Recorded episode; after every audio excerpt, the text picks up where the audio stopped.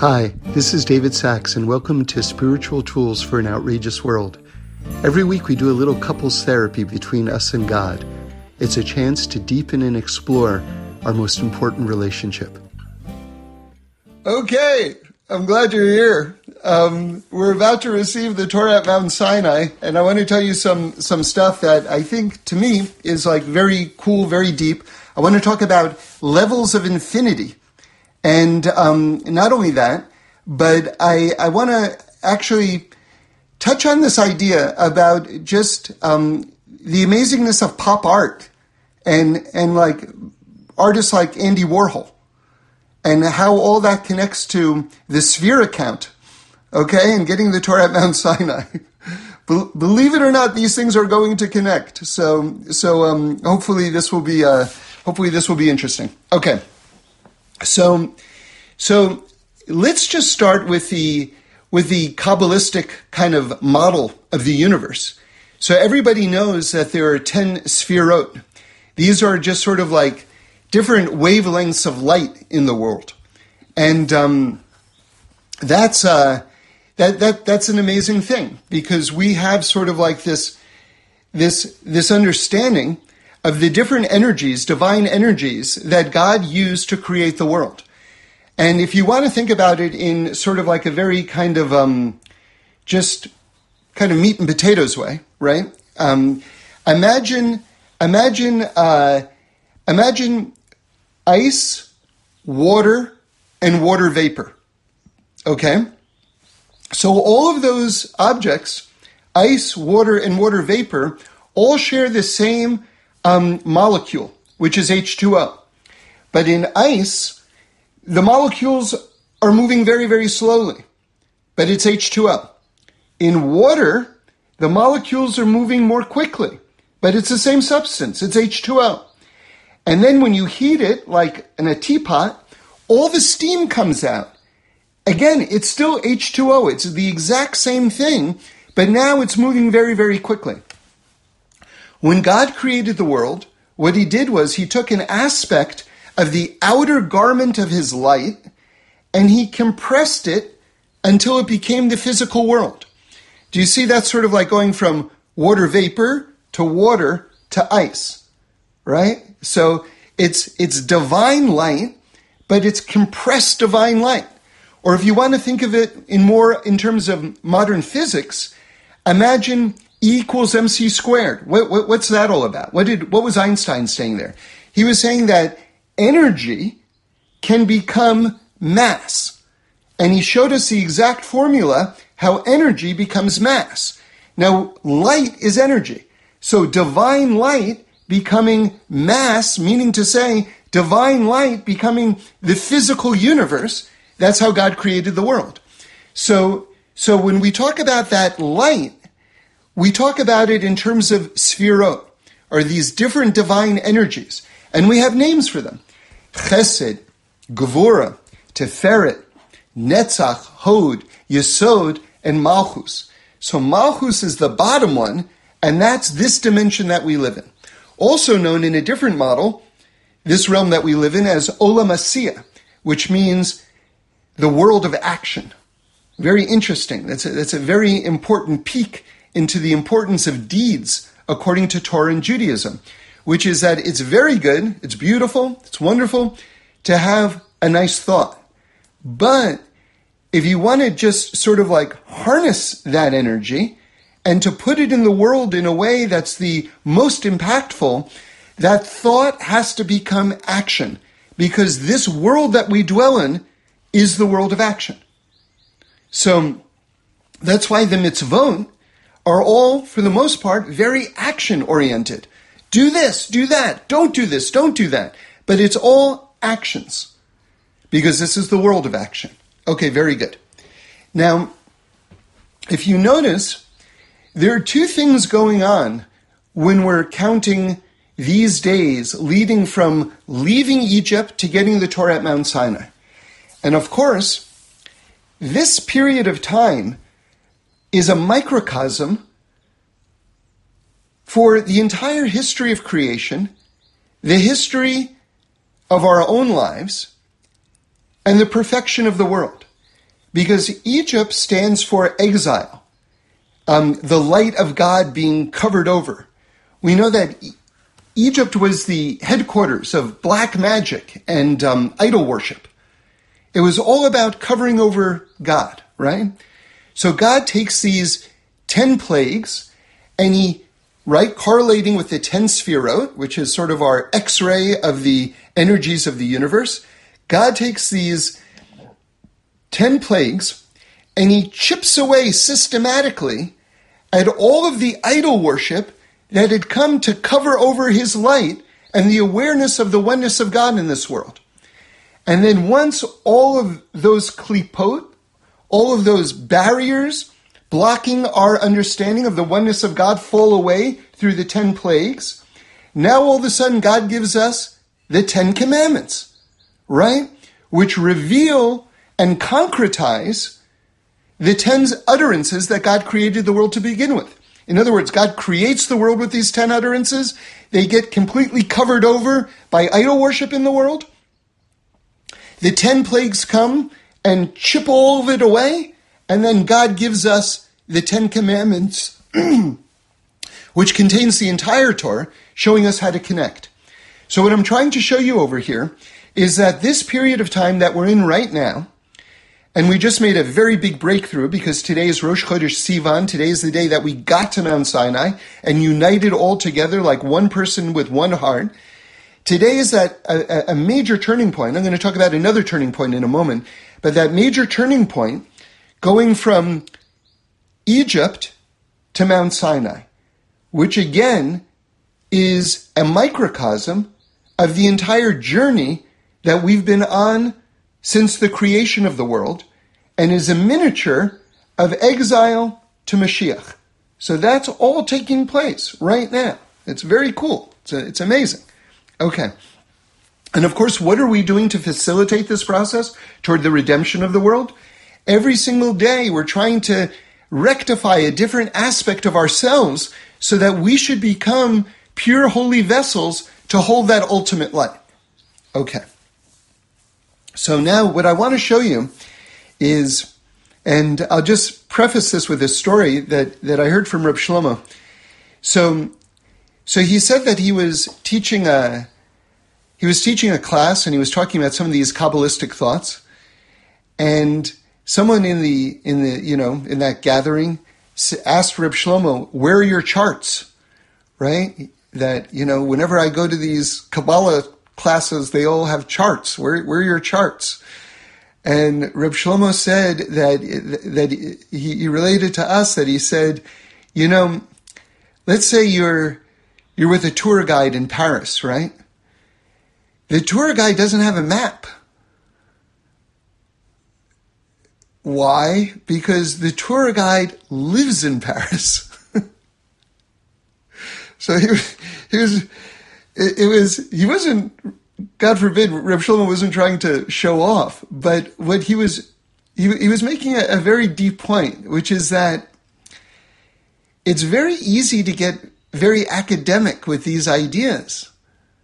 In fact, people get their people who don't keep Shabbos. They they get their PhDs in these ideas. I mean, it's it's a just a you know a wonderland for academics studying the different pieces that, that we understand create, create the universe.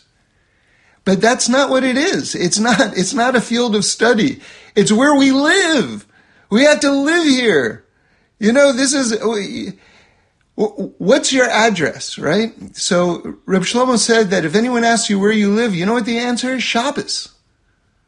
Right? That's your address. That's our address. It's like when we talk about these realms, th- these aren't these abstract kind of things. This is where we live. This is the universe that we live in. So it's very important that we that we that that hopefully I'm communicating right now. But it's very it's very important that we understand that that this isn't the stuff of conjecture. This is what it is.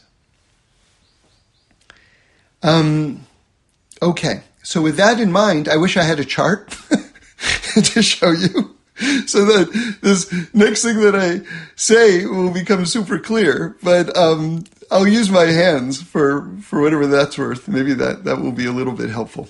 So so anyway, on the on the second day of Pesach, we begin counting the Omer. And if you look, um, I know the ArtScroll prayer book has has a chart which makes this wonderfully simple and super clear. Um, it's after the Mariv, the evening prayer in the ArtScroll prayer book. If you if you want to look at it, on uh, page two eighty six in uh, in in one of the editions. Thank you. Um, you you can find it. So so what it does is it tells you each day. Like so, for instance, when you count the first day of the Omer if you kind of slide all the way end of that little chart, you'll see it says Chesed Shebe Chesed. And then when you get to the second day of the Omer, it says Gevura Shebe Chesed. And then when you get to the eighth day of the Omer, it says Chesed Shebe Gevura.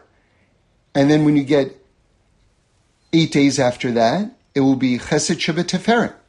And all the way down till you get to the 49th day, where it says Malchus Sheba Malchus. Now, this realm that we live in is, which I told you is called Olam Asiya, the world of action. It also has another name according to what Kabbalistic paradigm you're working within. And so this world is also called Malchus. So what I'm trying to tell you is, is that as we're counting from Pesach to Shavuos, to the giving of the Torah at Mount Sinai, which again is a microcosm of the redemption of the entire world. It's talking about the, the path of the world from exile to redemption, to the revelation of the oneness of God. Okay? What's happening here is you're starting off on the first day with the highest aspect of light. Chesed chesed. By the way, I'll just tell you a little footnote there. On the second day of Pesach, when we say chesed shebe chesed, which is this highest counting, we don't, we don't even count the first day because the first day is beyond, beyond, beyond, beyond. The first day is like the 50th day. We don't count the 50th day either because that's beyond, beyond, beyond, beyond. So, so interestingly, we don't really count the very first day of the Omer because that's the first day of Pesach, and we don't begin counting till the second day of Pesach.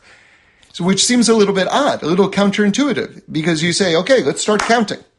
Well, you know, there's a certain level that you can't count. It's just too beyond.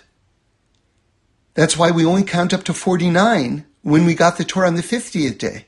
Because that 50th day of the revelation of the Torah itself, which happened on Shabbos, is just beyond, beyond, beyond, beyond, beyond, beyond, beyond. You can't put a number on it. You can't put parameters around it. You know, the Torah, interestingly, gives a date for all the major holidays. It says Rosh Hashanah, Yom Hadin, is the first day of the seventh month. It says Yom Kippur is the 10th day of the seventh month. It says that Sukkot is the 15th day of the seventh month. It says that Pesach is the first day of the, uh, the 15th day of the first month.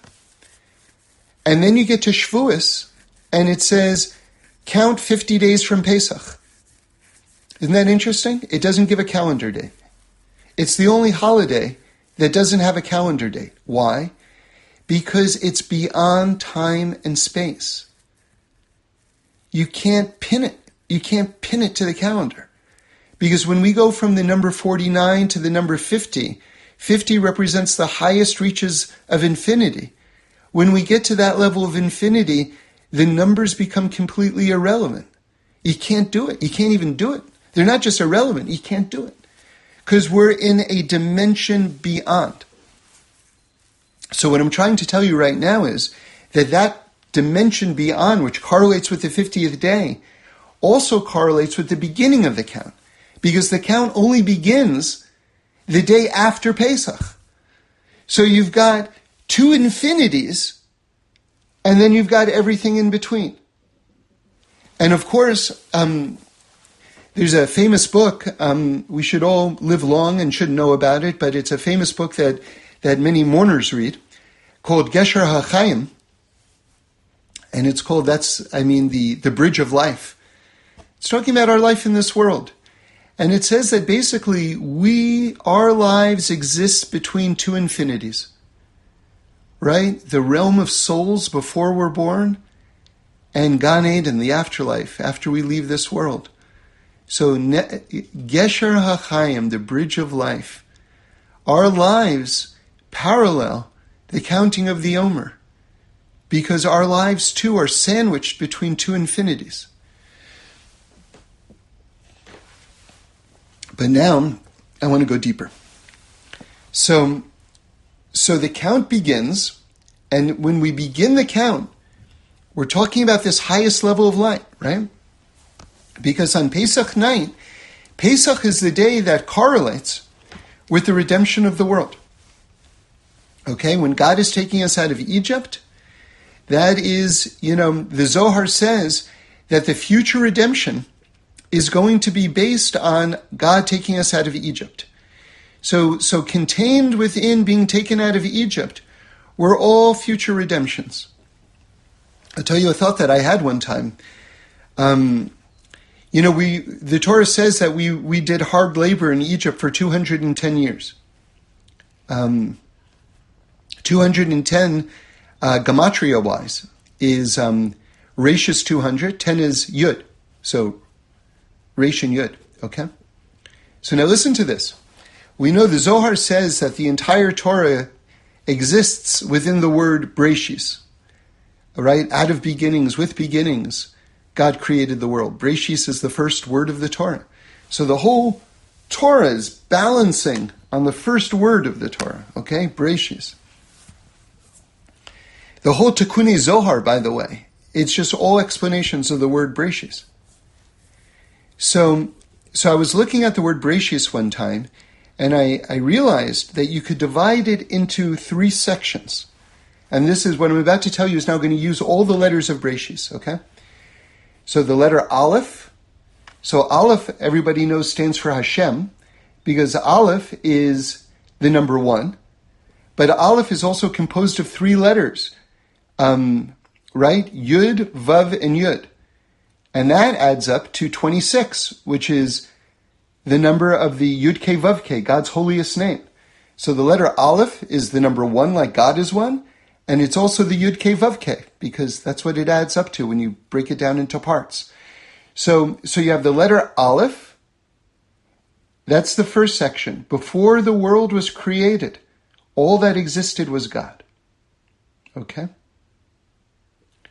And then the next section are the letters Resh and Yud, 210, which we just said stands for the entire labor and exile of the slavery of Mitzrayim.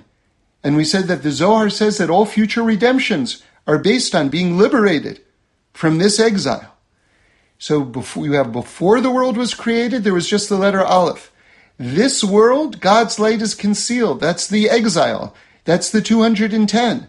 And the remaining three letters, that's the third and last section, you know what it spells out? Again, using all the letters from Breshis, not repeating any letters. It spells out the word Shabbos. Isn't that awesome? Because Shabbos is the end of days. The, the, the period of Mashiach is known as Yom Shekulo Shabbos, the day that will be all Shabbos. So, in other words, Breshis, using all the letters, can be divided into three sections. Before the world was created, the letter Aleph, there was only God. The middle, God's covered over. That's 210. That's the Egyptian exile. And then the last section, Yom Shekula Shabbos, Shabbos, the day that will all be Shabbos. Okay. So, so now let's get back to the counting of the Omer. So the, the very first day we don't count at all because that's beyond. That's the highest light. Okay? Remember, God shone that light when we, when we got out of Egypt. I'll tell you something that the Divrei Yoel, the Satmar Rebbe says. This is, um, I learned this from Rabbi uh, Moshe Wolfson, um, uh, Shlita. So he said the following that that the reason why the bread, the dough didn't rise in Egypt. Okay, so we know the conventional answer. The conventional answer is um, because we had to hurry, so didn't have time to rise. We had to take it out, and that's true. But let's go super deep now. The light from the 50th, the Shar Chamishim, it's called. That means the 50th gate. That's, that's the number 50. Um, The light on Pesach from the Shar Chamishim, from the 50th gate, this highest level, right? This level that we don't count, right? Um, was shining down. And when that's shining down, the dough can't rise because the leaven, right? The leaven in the dough, that stands for the Yetzer Hara. And in the presence, the revealed presence of God, there's no Yetzer Hara. so the dough doesn't rise. Isn't that wild? That wild? So, so again, I'm just trying to show you that we're not beginning the count on the first day of Pesach because that's the level of the light of the 50th, which is beyond counting, beyond numbers. Okay. Now the next day, the day after Pesach, that's, that's the top of the light, or chesed chesed, right? That's the top of the light. That begins to shine down. That's when we can start counting. Okay, now I'll just tell you an aside, something interesting. On that day where we count the first day of the Omer, that's where we say the prayer for dew. So, dew is, is really interesting. Like you wake up in the morning and the grass is a little bit wet. What's that? That's dew. Well, it didn't rain. No, it didn't rain. How's the grass wet? Where did that dew come from? So you ready for this? The Gemara says that there's seven levels of heaven, and the highest level of heaven is where dew comes from. So dew comes from the top of heaven, and then it comes all the way down. Right? You want to hear something wild? Now that you understand that, how did God resurrect us at Mount Sinai? When God spoke, all of our souls flew out of our bodies. That's what the Gemara says. How did God bring us back to life? With dew. And now we find out where dew comes from. From the highest place in heaven. God shines that highest light back down into this world, that light of perfection, down back into this world where there's no death anymore. And then all of a sudden we come back to life. And that's what's going to happen in the end of days by Techiyas Hameisim, by the resurrection of the dead. God is going to shine that light down again. And we're going to become rebuilt. So we say the prayer for dew on the very first day, which correlates with Chesed Shebechesed, which is the highest place in heaven, which is where dew comes from. Okay, good. But again, you see another correlation here between the beginning of the count of the Omer and Mount Sinai, because it's all heading to Mount Sinai. Because God used that dew from the top of heaven to resurrect us at Mount Sinai on the 50th day. Okay. It all comes together unbelievably, right? But not in an academic way. This is beyond brains, right? This is not, we're like making charts and like just staring at them. This is where we live. This is our reality. Okay. So, so let's go back to the thought. We're still kind of trying to get deeper. So, so the count begins with the top of heaven. We don't count the first day because that number is beyond. The day after Pesach, the second day of Pesach, we, we begin counting. Till we get, see where my hand is on the bottom here? Till we get to the 49th day. So what we're doing now is, now listen carefully because this is the point. What we're doing during the process of counting is we're tracking the descent of the light, of this highest light, through all the sefirot until it enters into this world. Until it enters into this world. Now, there are a few turning points let me just tell you one of the turning points because this is amazing, okay? When we talk about these seven sefirot, all right, we divide them into two sections. You've got the bottom section, which we've been discussing up until now, which is called Malchus, right? That's this realm, this dimension that we live in, also known as Olam Asiya, the world of action. Okay, so that's that's the material plane. That's the material universe. And then we have the six levels above that. Okay, so together the, these are the seven weeks that we're counting till we get the Torah at Mount Sinai.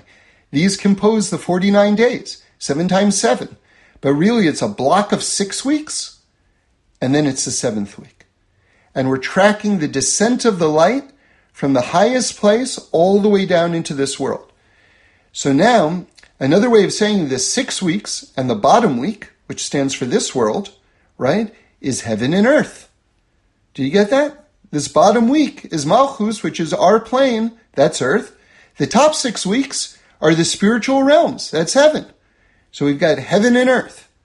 That's what, that, that's what these seven weeks can be divided into heaven and earth. Okay, good. Now listen to this. I'm really trying to emphasize this point because I want to, I want you to make sure that you understand this next point, which is what I'm getting at.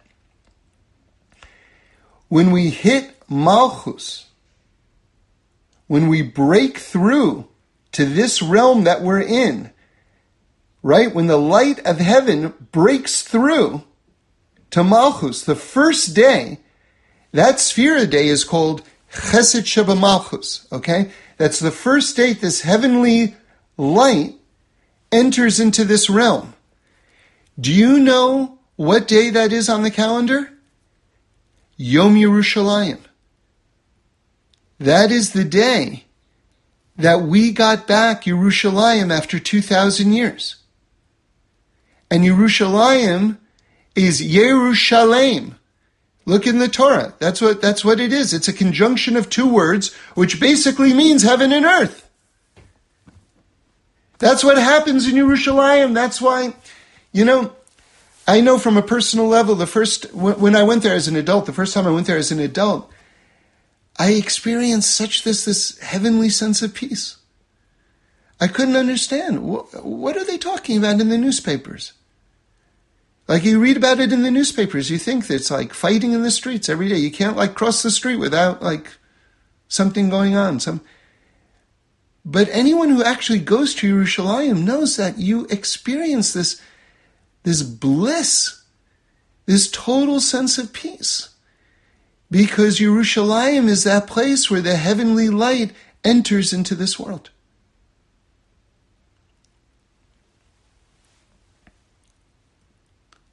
All the light is going to the Beis Hamikdash, right?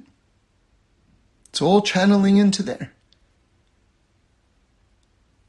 And I saw something deep that if, when you don't have a Beis Hamikdash, so where is the light entering through? Through all the tzaddikim in the world right? You make yourself into something holy, into someone holy, and you will become one of the pinpoints, one of the lightning rods where the light of heaven flows into the world through. You, you can become that during your lifetime in this world. So rare opportunity. You know, we're going to have the Beis Hamikdash again. Until then, you can sort of be that pipeline of light into the world. You can achieve that through keeping the Torah. That's how you do it. Okay, so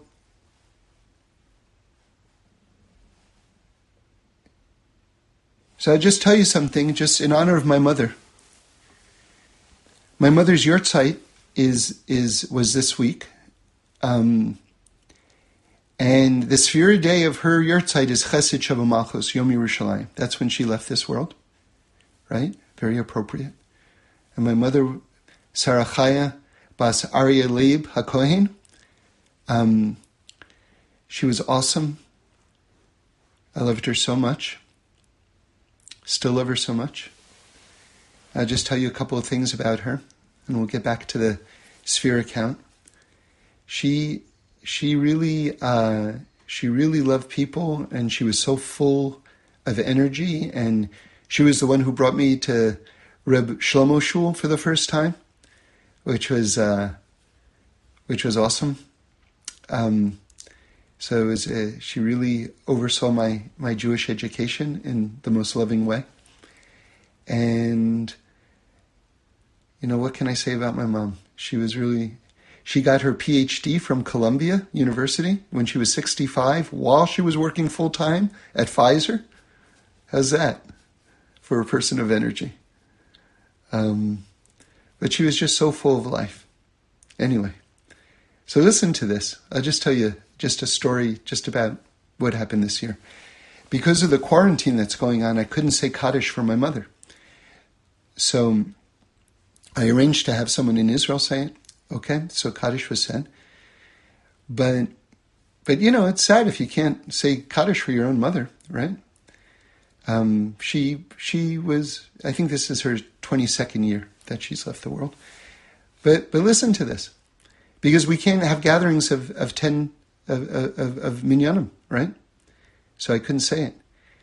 So the night before her yahrzeit, I get a text from someone saying, We need you to be the tenth man at a funeral, right? At a burial.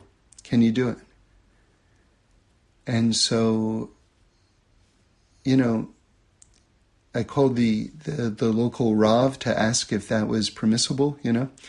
And he says, Yes, just wear a mask and do social distancing. So so I went to the I went to the cemetery uh, to to help make the minyan.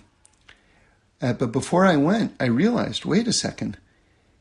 Tonight is my mother's yahrzeit, and and for the first time in months, I'm going to be with a minyan. Can I say Kaddish for my mother, even though my mother's yahrzeit isn't till like in a few hours later on tonight?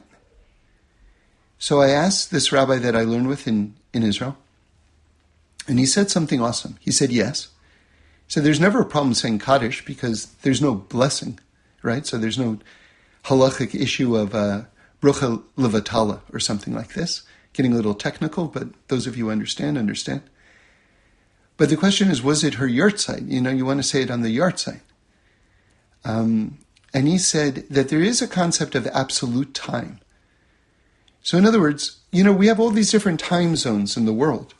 So, what's the real time, right? And, and if like you want to just think about absolute time, what is the real time in the world? So, whatever time it is in Israel, that's the real time. So he said to me, You're going to be doing it in the afternoon. At that time, it's going to be the next day, your mother's yahrzeit in Israel, and your mother's in heaven. She's going by absolute time. So when you say Kaddish, you are going to be saying it on her yahrzeit. Isn't that awesome? And I feel so privileged to have been able to, to do that, even in the quarantine, even when 10 aren't getting together, that I was able to do that. But that's testimony to, to my mother, who my mother was. So she should be uh, a continued source of uh, blessing for all of Israel. Um, and I can't pray for her without praying for my dad right? Laban Tzvi Halevi, because I'm sure they're together, and uh, and and and all of our all of our loved ones, all of Israel, and and then for the rest of us, we should all live long and, and be healthy. You know, I saw, you know, hopefully we're all praying for everyone who is uh, afflicted with this, with the corona, and uh, but there's a prayer that, that all of us should also keep in mind that, that I learned that the, the, the first Belzer Rebbe, the Sar Shalom says that, that touched me, which is that the healthy should remain healthy. So that's something that we should always incorporate into our prayers also, not just when we pray for the sick, but that the healthy should remain healthy. That's very, very important. Um, okay, so now let's return back to our count and our our understanding of uh, everything that's going on. So, so, so just to uh, just to review the point, just to review the point, we're sandwiched during this count from Mount Sinai to receiving the Torah at Mount Sinai between two infinities. We get the Torah on the 50th day, but we don't count the 50th day because 50 stands for a place that's beyond any number. We don't even have a date on the calendar, right? In fact, not only does the Torah not list the date, it says count 50 days from, from Pesach, but there's a debate in the Gemara whether the Torah was actually received on the sixth day or the seventh day of Sivan. And that's according to different counts, and that's very, very deep too. There's a lot of very, very deep Torah on that. In fact, let me tell you one thing from the Eretz Tzvi, from Rav Frommer, the, uh, the, the Rosh Yeshiva of Chachmei Lublin, who, who succeeded Rabbi Moshe Shapiro. Um, uh, Zecher Tzadik Levrocha. An amazing thought. You know, a lot of people have this question. They want to know about second day of Yontif in Chutz La'aretz. In other words, Sivan, like um, rather Shavuos, we're going to celebrate it in Israel just one day, but outside of Israel, we're going to celebrate Shavuos for two days. And that's the same with all the holidays. It's one day in Israel, and it's two days outside of Israel. So, so Rav Frommer says something really interesting. He says that he wanted to move because they say that Moshe Rabbeinu, the, the Gemara, that, that, that raises the opinion that the Torah was actually given the seventh day of, of Sivan, even though we celebrate um, Shavuos on the sixth day of Sivan, that the original date was actually one day later. That Moshe Rabbeinu, he says, wanted to delay it one day so that it would almost be like a two day Yontif, the second day Yontif, so that that light of holiness should go into all of the lands outside of Israel so that even if you're not in Israel, which is the primary place to experience the oneness of God, and as the Ramban says, the primary place to do the mitzvot, nonetheless, outside of Israel needs extra help. That's why we do two days of Yontif, because it's harder for us to feel the light. So Moshe Rabbeinu anticipated our need for extra light in the exile, and so he delayed the giving of the Torah till the seventh day of Sivan, the second day of Yontif, so that the second day of Yontif would be filled with light for everyone who wasn't in Israel for all time until we came back. It's an amazing explanation, an amazing explanation. Because a lot of people say, well, wait a second.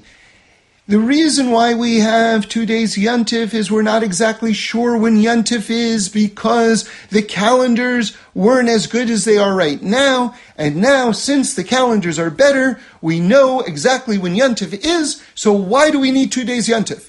This is a very standard academic kind of like, um, you know, point that's raised and, and raised by people who are just coming close to Torah as well.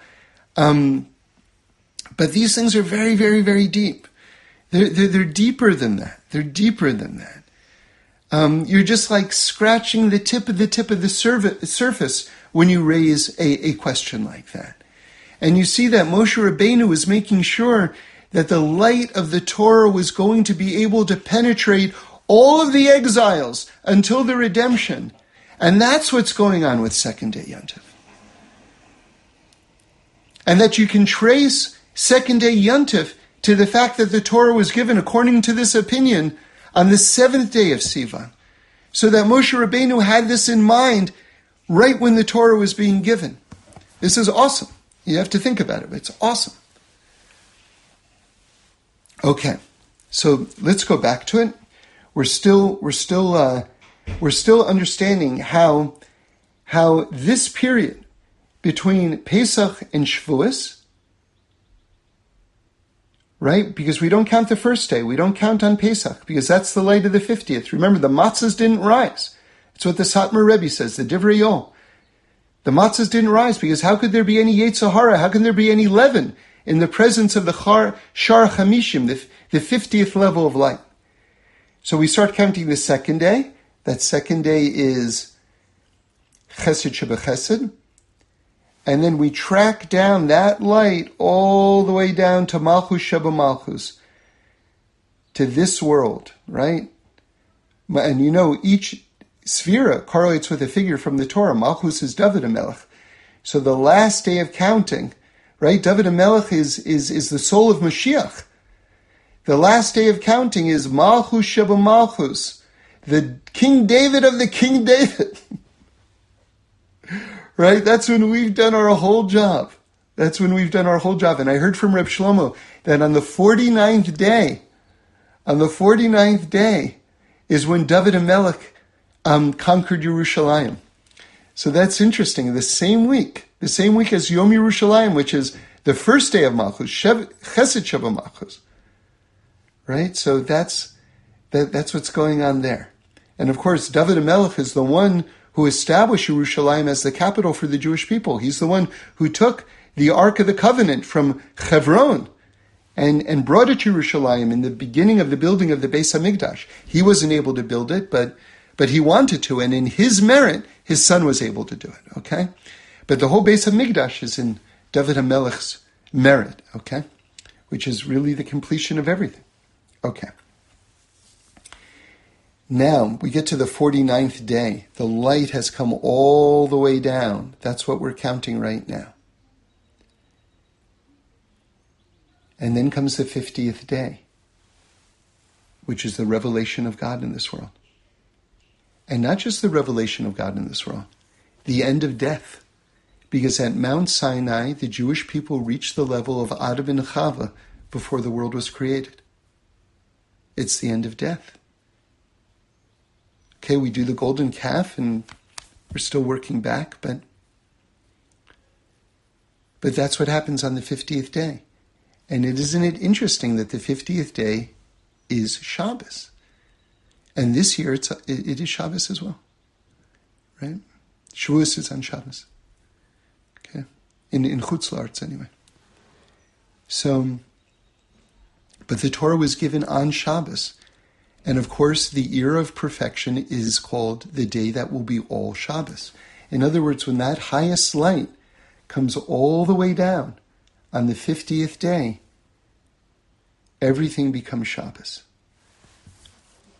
Now, I want to tell you something amazing. This is again from Rab Frommer, right, who we mentioned earlier about explaining why Moshe Rabbeinu added an extra day. Excuse me. So Rab Frommer says the following something Awesome, awesome, awesome, awesome, awesome, awesome. So the Torah was given on Shabbos, right? It's filled with the light of Shabbos. You know, by the way, the word orot, which means lights, right? Each mitzvah is a light. Do you know what the gematria of the word orot is? You ready for this? 613. That heavenly light that was revealed at Mount Sinai contained the 613 mitzvahs. So now listen to this.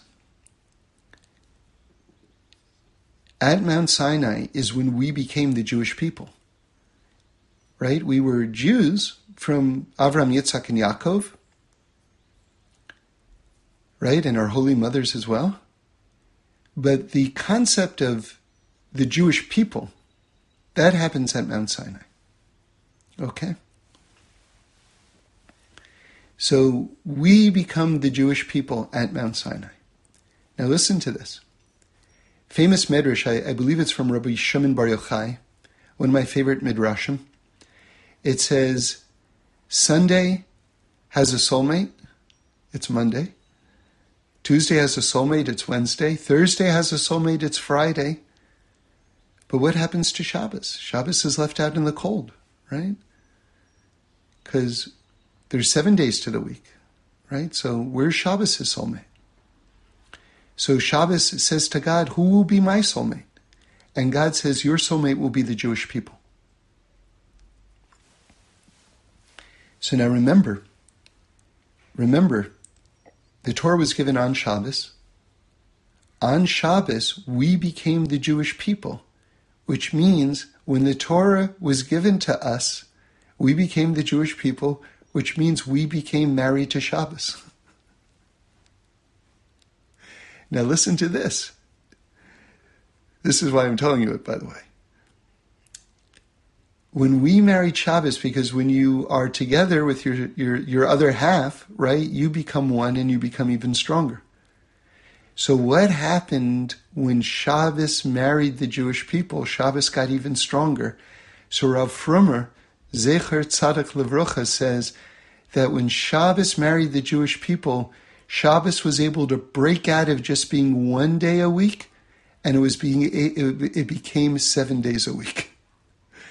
That the kedusha, the holiness of Shabbos, was able to break out of its time space one day a week situation and it was able to spread into all the days of the week. Isn't that incredible? So when the Jewish people became the Jewish people, Shabbos became seven days a week, meaning to say the light of perfection spread throughout time and space. So I just, this thought came to me a while back, I share it with you on a practical level. You know, Shabbos is Yom HaShvi. It's the seventh day. That's what that means, Yom HaShvi. When you make Havdalah at the end of Shabbos, you have an opportunity. Every week there's a, a fork in the road that stands before you when you make Havdalah at the end of Shabbos. You can either drop down to the first day of the week, so you go from the seventh day of the week back down to the first day of the week, or you can go from the seventh day of the week to the eighth day of the week. You have that opportunity. In other words, you can take Shabbos with you into the week because Shabbos has that power. But we have to do that. We have to, we have to facilitate that, right? Because there's that marriage between us and us and Shabbos now and we can bring Shabbos into the whole week. One of the holiest Torahs I ever heard in my life. My my my five year old first son said it. We were putting the wine, you know, after you you know, you take the Havdalah candle and you pour out the remainder of the wine from the Kiddush cup, put out the light of it, and then what I mean, you talk about practical Kabbalah. What kind of potion are you making with the fire of Shabbos and the wine of, you know, I mean, it's like, if you think about it, I, I don't know what its properties are, but I'm sure that they're quite amazing. And you take that and you put it over your eyes, right? You should see the world with the eyes of Shabbos. You should only hear words with the ears of Shabbos. You should only speak with the words of Shabbos, right?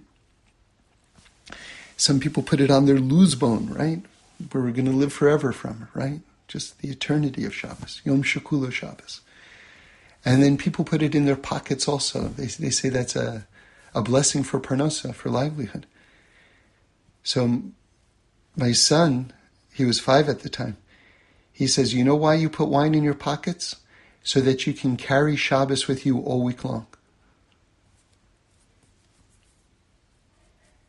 And that's what it is. That's, that's the emes. It's the emes. It's the emes.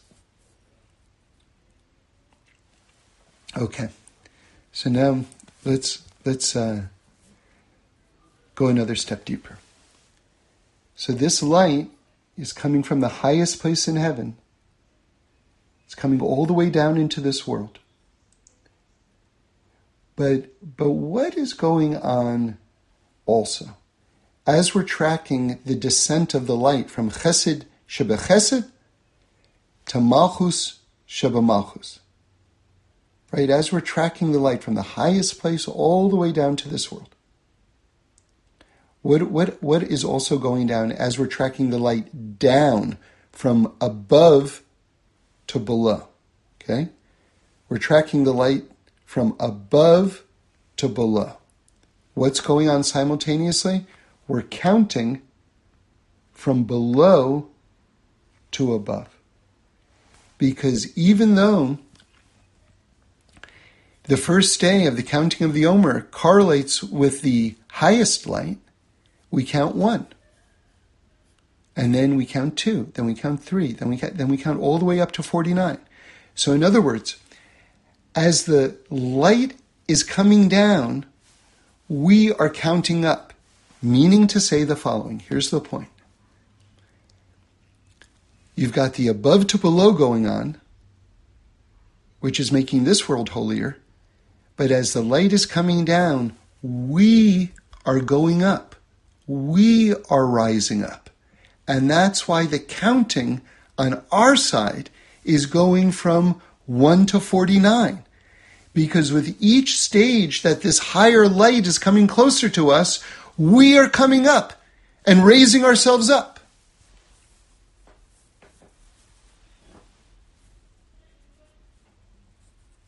I'll give you a, a visual. When you pull up a shade, you're pulling up the rope, right? So you're going up with the shade, and more and more light is coming down into the room. As we rise up, more light comes into the world. Okay? And as we perfect that middah of the day, we become a clear and clearer channel window for that light of that day to come into the world. That's why it's so important for us to fix our middos, to rectify our own personalities because we become the channel for that light, the window for those lights to come into the world. See, if we're all blocked up and all boarded up, right, then the light's coming into the world, but it's not quite coming into the world, right? As we talked about it a few weeks ago, I won't go through it because we spent about an hour discussing this one thought. But the first time you see the Yud Ke Vav in the Torah is right after this word, Behibaram, which means Be Avraham, says the Zohar, the same letters. So in the merit of Avraham, all of a sudden you see the first Yud Ke Vav meaning to say that the, the light, the highest light of the world, flows through us. That's the, that's the point. But in order for it to flow through us, we have to be a clear window for that light. I once heard Rabbi Gedalia Fleer say something beautiful.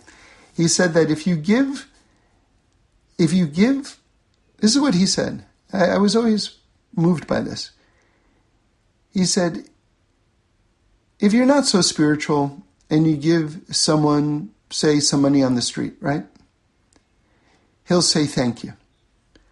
But if you are somehow like just, you know, shining, whatever it is, and you give that same person a dollar, he'll say, Thank God. Anyway, it doesn't matter whether it's true or not. The, the point is the point of it. The point is when we refine ourselves and purify ourselves, people see the light of God entering into the world. That, that's the point. That's the point. Okay. Now I want to go deeper, actually. Okay? So, so we promised to talk about pop art, right? And, and Andy Warhol. so let's try to get to that thought. You see, everything is levels of infinity. Because remember, God fills the entire world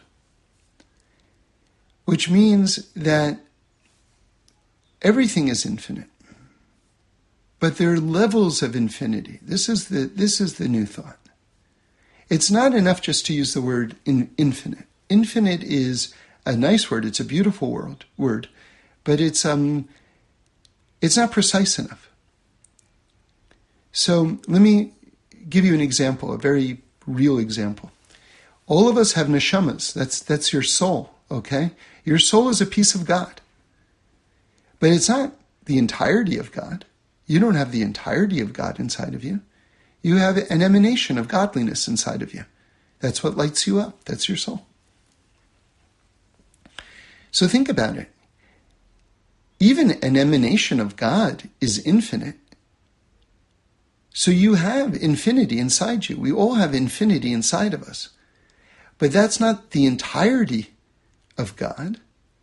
God exists beyond, beyond, beyond, beyond, beyond, beyond, beyond. But we are saying that light of God within you is infinite. Ah, so that's interesting. What does that tell us? That tells us that there are levels of infinity. So now, the way I became familiarized with this idea is I was reading this this book about um, infinity um, uh, on a mathematical level, um, and and and the author made this wonderful point, which I love, I really love, which is I'm going to use pi as an example, but there are many examples, but pi is maybe the most famous. So let's let's do that. So if you were to ask me as a child what the definition of infinity is, I would have said to you, well, there's you count 1, 2, 3, 4, 5, 6, 7, 8, 9, 10, 11, 12, 13, you know, and you go on and on and on and on and on and on and on, and you never get to the end, and that's the definition of infinity. You just keep on counting and you never get to the end. Okay, that's that's okay for you know, for starters, but but it's deeper than that. You see, just to give the example of pi, but there's tons and tons and tons of these examples. Pi is 3.14159, and then it keeps on going, and it keeps on going, and it keeps on going, and and it's called an irrational number. And they've tracked it for tens of millions of digits because people have thought, hey, wait a second, you know, we've got computers now. We can we can see like eventually this number is going to repeat. Like there's a like a hidden rhythm in it, but if we go long enough, we'll see that it will actually repeat, that it can't truly be random or irrational, right? Or infinite, say. Can't just keep on going, right? Well, they've run it on computers for tens of millions of digits and it doesn't repeat. Isn't that amazing? And that's just the most famous example. They're all, there's tons of these numbers. Okay? So now think about it. If you're counting just between the numbers three and four, you will never get past pi. Because you will never finish pi. Which means the infinite exists between numbers. Do you, do, do you, understand? Do you understand what I'm talking about now in terms of levels of infinity? It's not just 1, 2, 3, 4, 5, 6, 7, 8, 9, 10, and you keep on going, and then that number in the zillions and zillions of digits, that's, that's the infinite.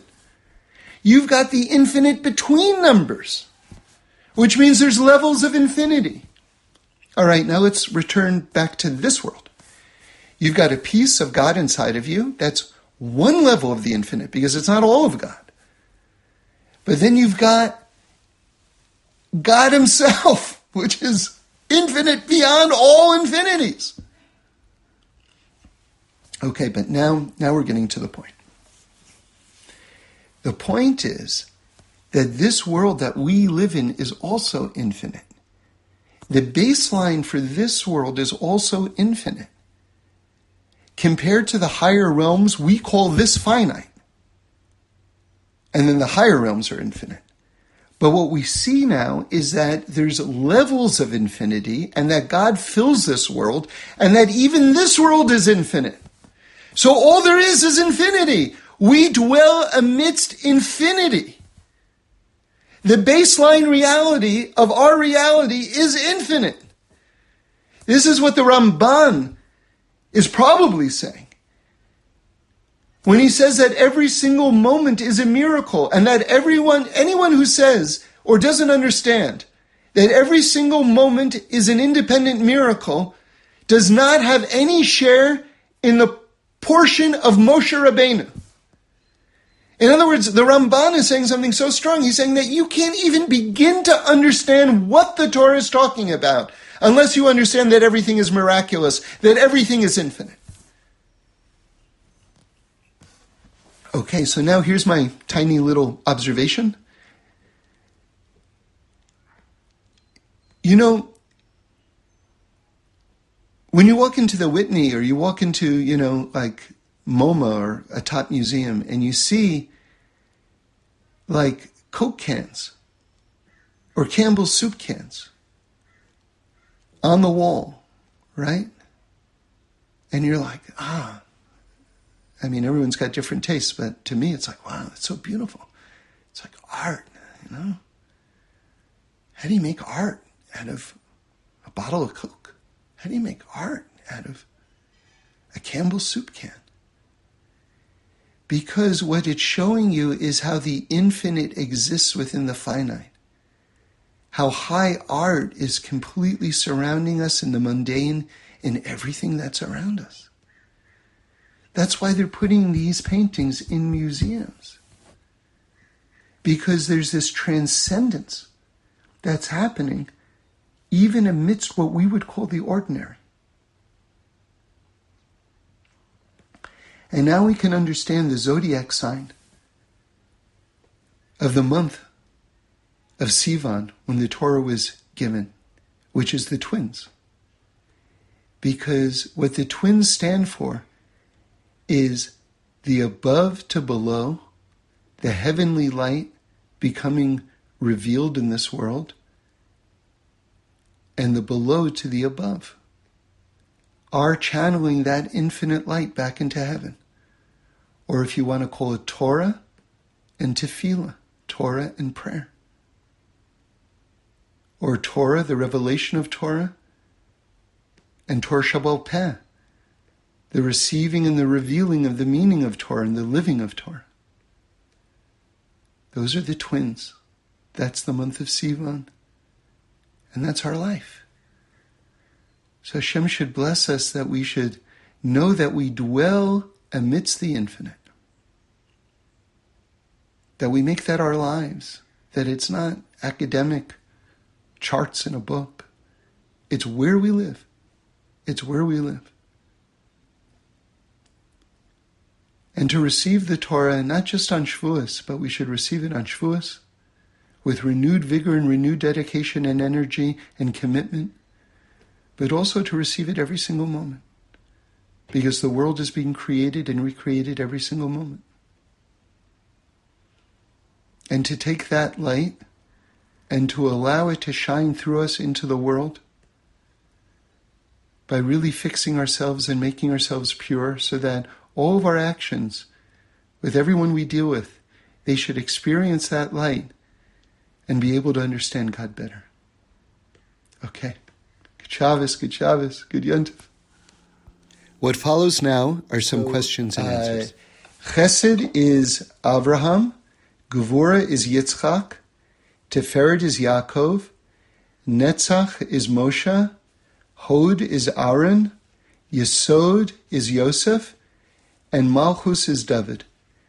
And I'll just tell you a system that I came up with one time. Um, I haven't seen anybody do this, and there's a maybe one day I'll put together a book on this, or unless someone beats me to it, which means that every single day you could say, like the first day of the Omer, you could say is the Avraham of the Avraham. Mm-hmm. The second day would be the the Yitzchak that exists within Avraham. The third day would be so so so every single day it would be the, the Yosef in the Moshe, right? The, the the the Yaakov in the Aaron.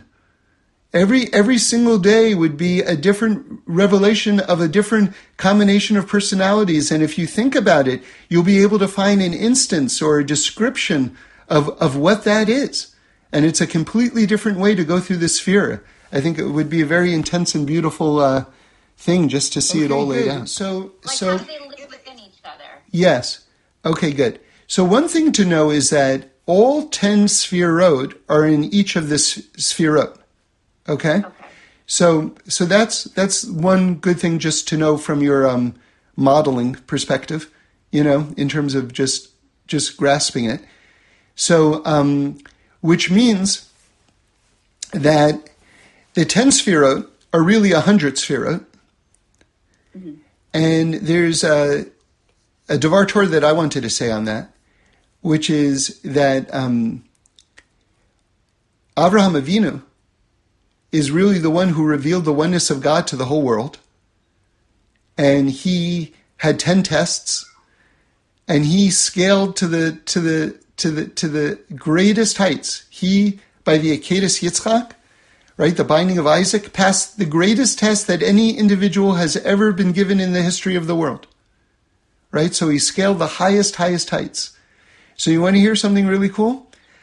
Lech Lecha, which is the journey of Abraham, when God says to Abraham, go forth, Lech Lecha is Gematria 100. So in other words, you want to oh, track his journey, the track the journey of Abraham Avinu, it's Lech Lecha, go forth. And that's from the bottom to the top of heaven, right? In terms of journeying up to his 10th test, right? Which was the Akedas Yitzchak. Or if you want to look at it the other way, bringing that light down to this world. Oh my goodness. Isn't that awesome? Yeah. Yeah. I was I was working out at, at Equinox and it was Parshas Lech Lecha and I just started laughing, you know, and the guy thought I was crazy, but that, that thought came to me while I was on the treadmill. so anyway, um, so the benefits of exercise, it expands our capacity to create. Yeah. So so let's um let's answer your question though. Okay. So you've got you've got this model of the ten sphira. So so really it's broken down into three three different sections. You've got the top three, right, which is Hachma, Bina, and Das, or right. um, Keter, Hachma, and Bina. There's two different systems, but both of them describe those top three. Okay. And that light is so exalted that sometimes we're not sometimes we're not even talking about that light. It's just too high. So that would be that would be the example of um, like remember I, I told you uh, that we begin counting on the second day of Pesach So the first day correlates with the top three. The, the, yeah, it like correlates with that top three. It's like beyond, beyond, beyond, beyond. Okay. Okay?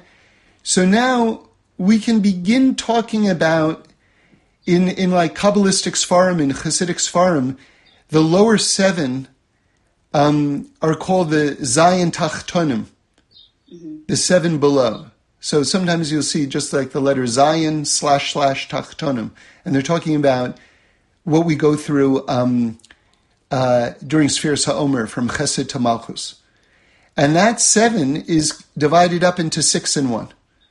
So basically, the ten, you've got the top three, the six, and then the one. Okay? Okay. Okay. And so basically, because we're talking about levels of infinity, the top three are so beyond that they almost don't even have to enter into the discussion because they're so exalted.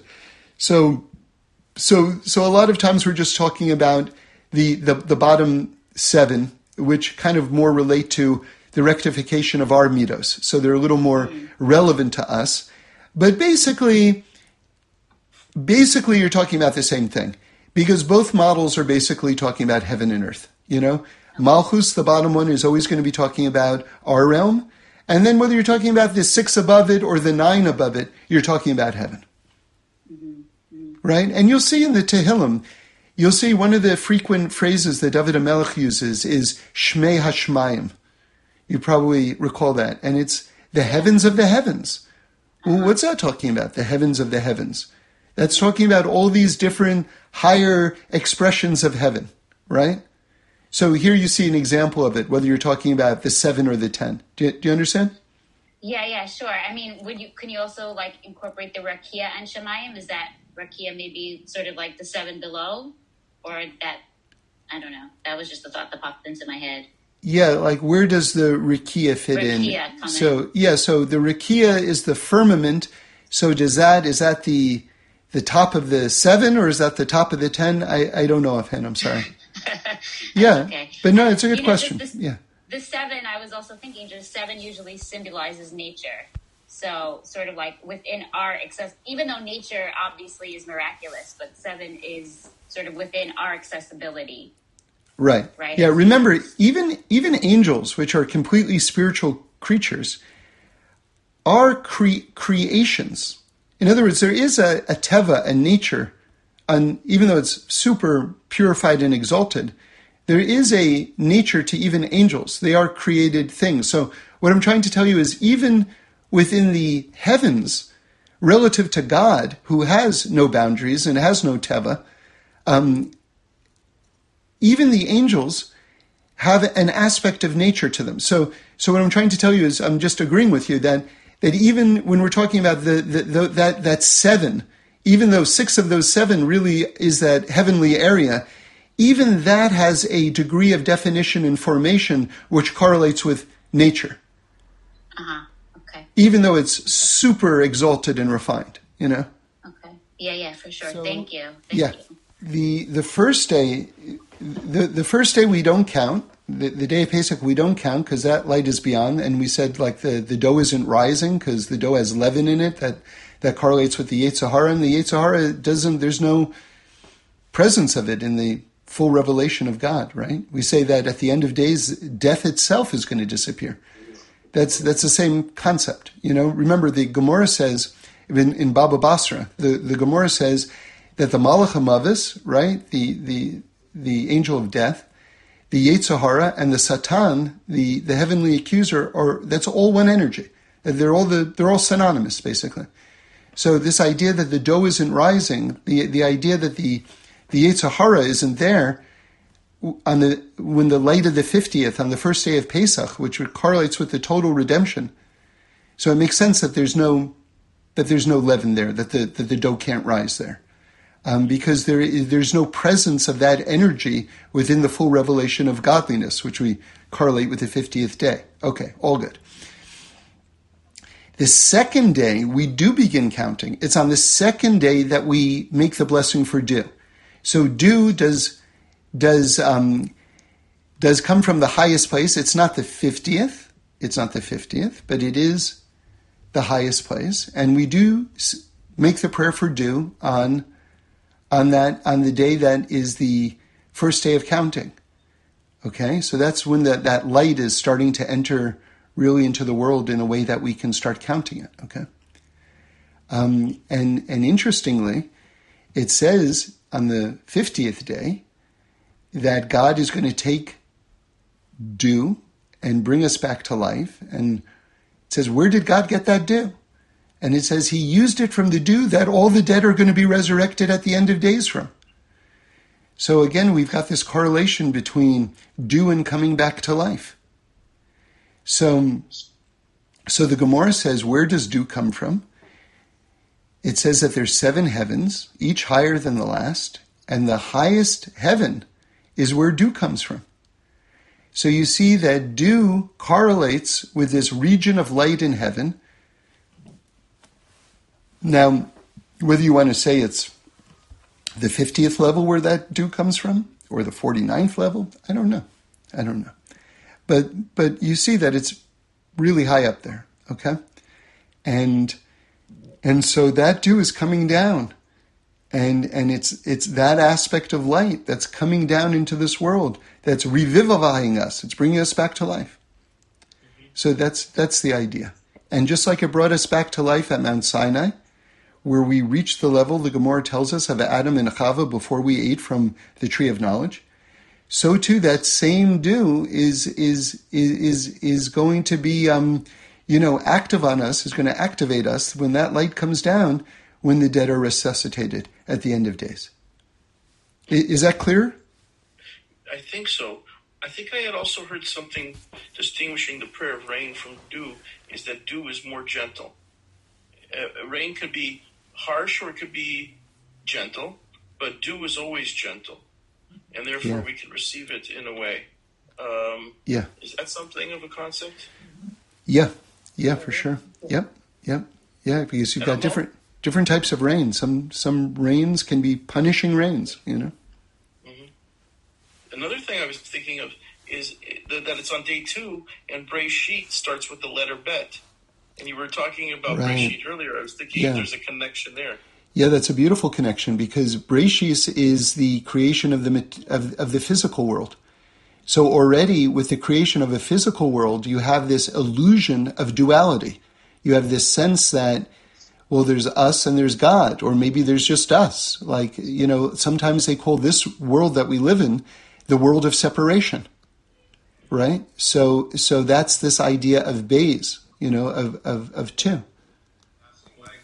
Is there something we're meant to do or something you personally do to kind of be aware of what it is, these different levels or so there's some there are a couple of books out that I would recommend that that go day by day and will give you exercises and and fuller descriptions of what's special about these days. One is by Rabbi Haber, H A B E R, and um, you can look that up and another is by Rabbi Simon Jacobson. Um, and he also has uh, a book taking you day by day through the Omer. And I think that would be probably the, the, the best place to start because both of those books are very um, accessible and really written um, uh, for a person who wants to apply these ideas practically. Thanks for listening. We do this every week, so join in again next Sunday for a new podcast where we explore the amazingness of life. And review us and send in any comments or suggestions. I'd love to hear them.